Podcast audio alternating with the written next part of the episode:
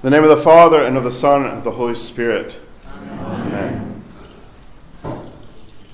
This morning, we have heard proclaimed the gospel concerning of the ruler, the rich young ruler, who goes away sorrowful after God, our Lord Jesus Christ, has revealed to him that there was one thing lacking.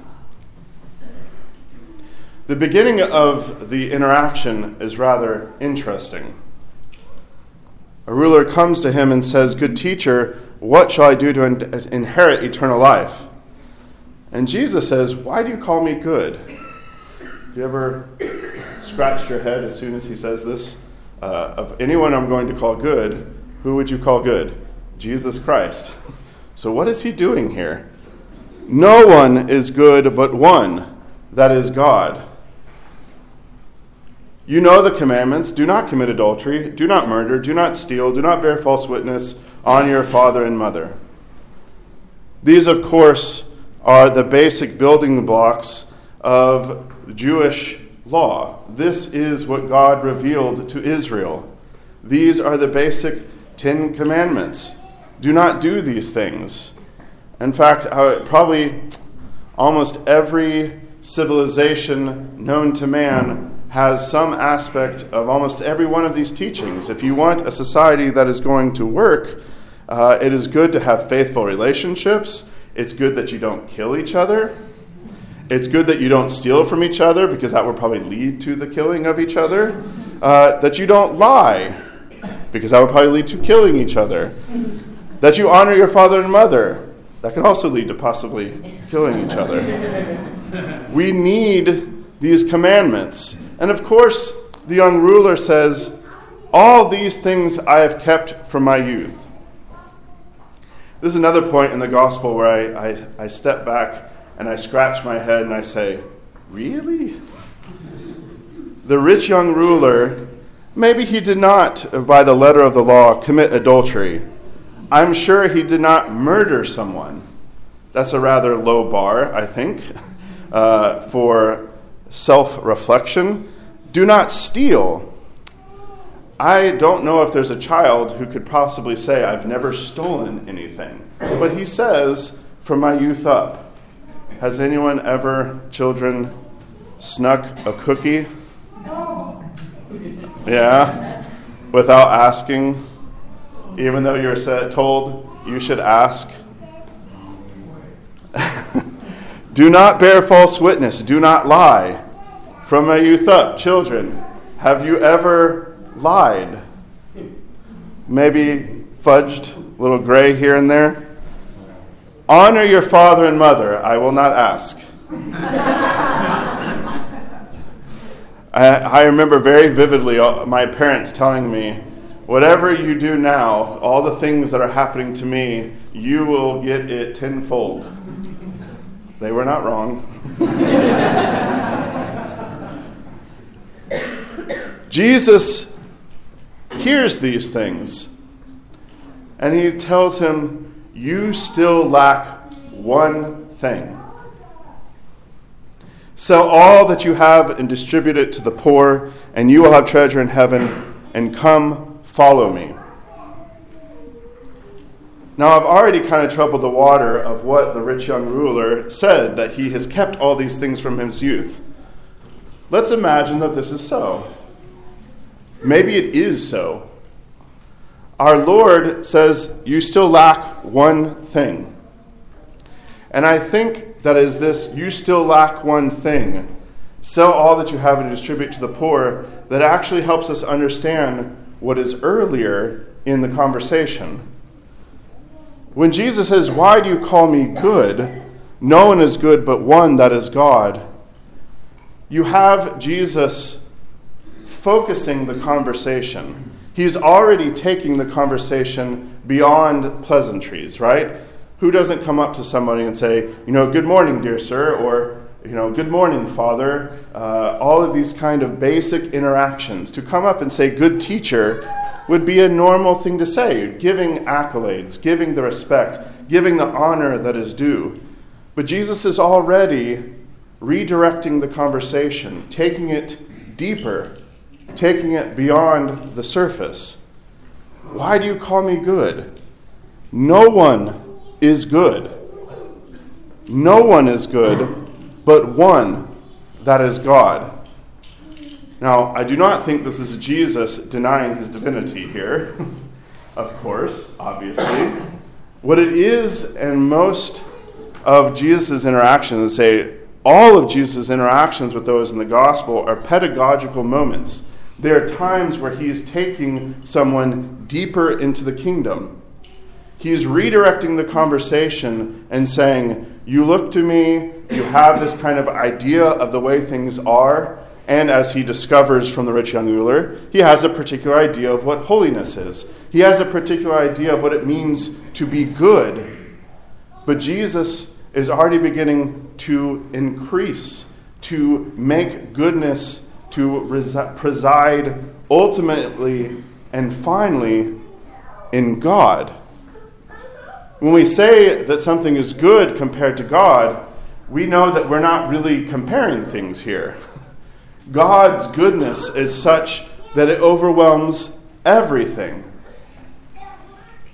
So, for the rich young ruler, when he says, I have done all of these things from my youth, and Jesus is saying, You still lack one thing, I would submit that it's not just that Jesus is saying the one thing, the basic thing that you need to do is sell all your things. That's what the everything else is all right. You are an upright, uh, believer in God, you're obeying the commandments, I think he is actually going right to the heart of the matter.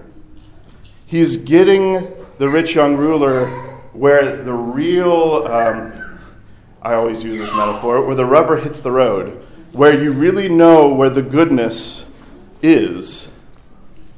Give up everything. Sell everything. If you are good, if you have followed God completely with your entire heart, we're going to go to the depths. For the rich young ruler, this was his possessions, his money. I would ask us this morning to consider what it means for us to be lacking in one thing. We all know more than likely are familiar with our own weaknesses. I'm sure you're possibly more familiar with your own weaknesses.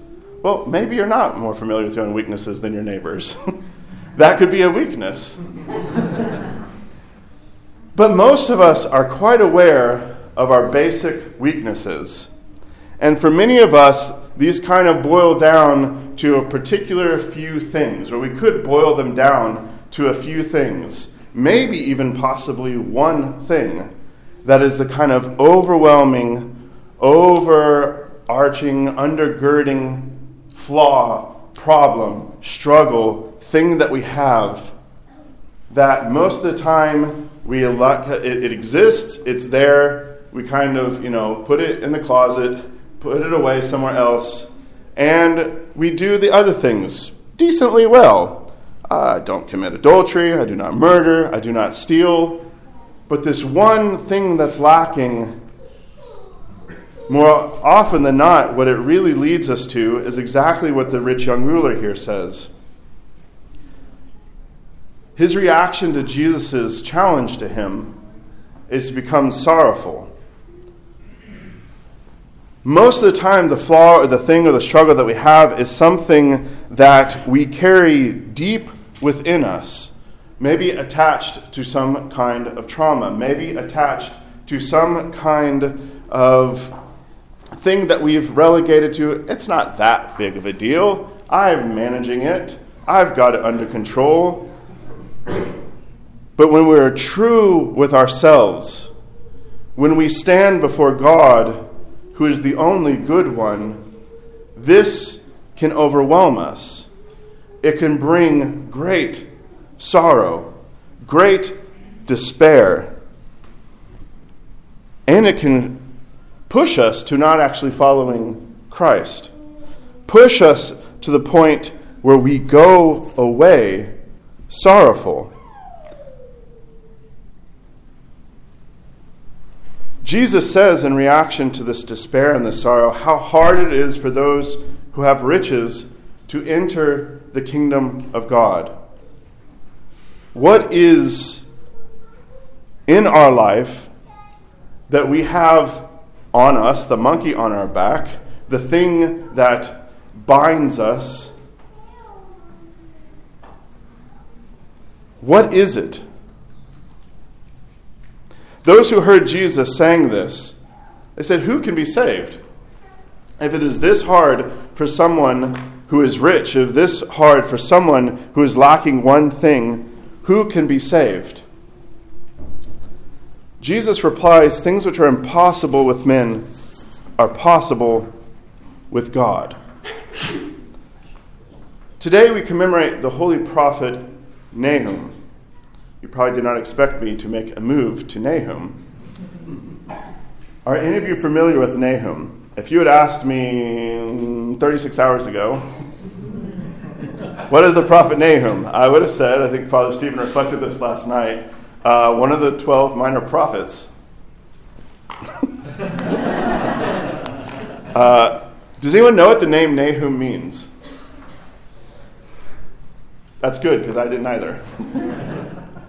Nahum means comforter, consoler. Have any of you read the book of Nahum? This is usually one of those books that gets passed over. If you've read the book of Nahum, you might step back and wonder why is Nahum called the consoler, the comforter? Nahum follows Jonah. What is Jonah's mission given to him from God? To preach to the preach, preach, preach to the Ninevites, to preach to Nineveh, to repent. What does Nineveh do? They repent. Jonah is sad. Jonah sits under a tree. God tells him to get over it. Nahum is after Jonah. Nineveh is the capital of Assyria, and Assyria is one of the great enemies of Israel. And if you read Nahum, Nahum is a prophet consoling Israel because God is going to judge, not only judge, but he's going to destroy the Ninevites. Here is Nahum chapter 1, verse, starting in verse 2. God is jealous, and the Lord avenges. The Lord avenges and is furious. The Lord will take vengeance on his adversaries. He reserves wrath for his enemies. The Lord is slow to anger and great in power, and will not at all acquit the wicked. The Lord has his way in the whirlwind and in the storm, and the clouds are the dust of his feet. He rebukes the sea and makes it dry. He dries up all the rivers. Bashan and Carmel wither, the flower of Lebanon wilts. The mountains quake before him, the hills melt, the earth heaves at his presence. Yes, the world and all who dwell in it. Who can stand before his indignation? Who can endure the fierceness of his anger? His fury is poured out like fire, and the rocks are thrown down by him. This language is strong. It's maybe an understatement. Our God is the one who, before the entire world, the whole world trembles before him. When Jesus says, that things are impossible with man, but they are possible with God. That God is good. This is the God that he is talking about. Who are the enemies of God? The enemies of God are the powers and principalities, the one thing, that monkey on our back, the thing that we feel completely ensnared bound to, enslaved, put in chains, and we can't, for the life of us, get it off of us, get it out of us, walk away from it. When Jesus says that with God all things are possible, he is talking about the God depicted throughout the Old Testament scriptures, especially the Psalms, as a divine warrior, the one who comes redeems Israel from its enemies and destroys them. Verse 7 The Lord is good, a stronghold in the day of trouble. He knows those who trust in him. But with an overflowing flood, he will make an utter end of its place, and darkness will pursue his enemies. Who are our spiritual Ninevites? What is it that so easily ensnares us? What is it that we need to take on? Our God can work wonders, but it is if we show up to be able to take on that one thing. So, my challenge and my encouragement if there is one thing that you have put on the shelf that is just the overwhelming thing, the thing that continually trips you up, take it off the shelf and attempt to actually uh, defeat it. The Holy Fathers, St. Gregory of Nyssa especially, when he talks about well, our spiritual life can be overwhelming, right?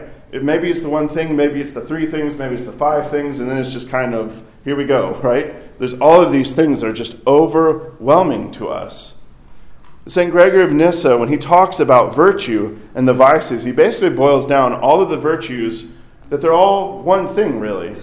That at the end of the day, if you were to take on a battle with a particular passion, a particular trouble, a particular problem, that one battle, focusing on that one thing, you can't correct everything, but focusing on that one thing, actually, all other virtues will follow in its train.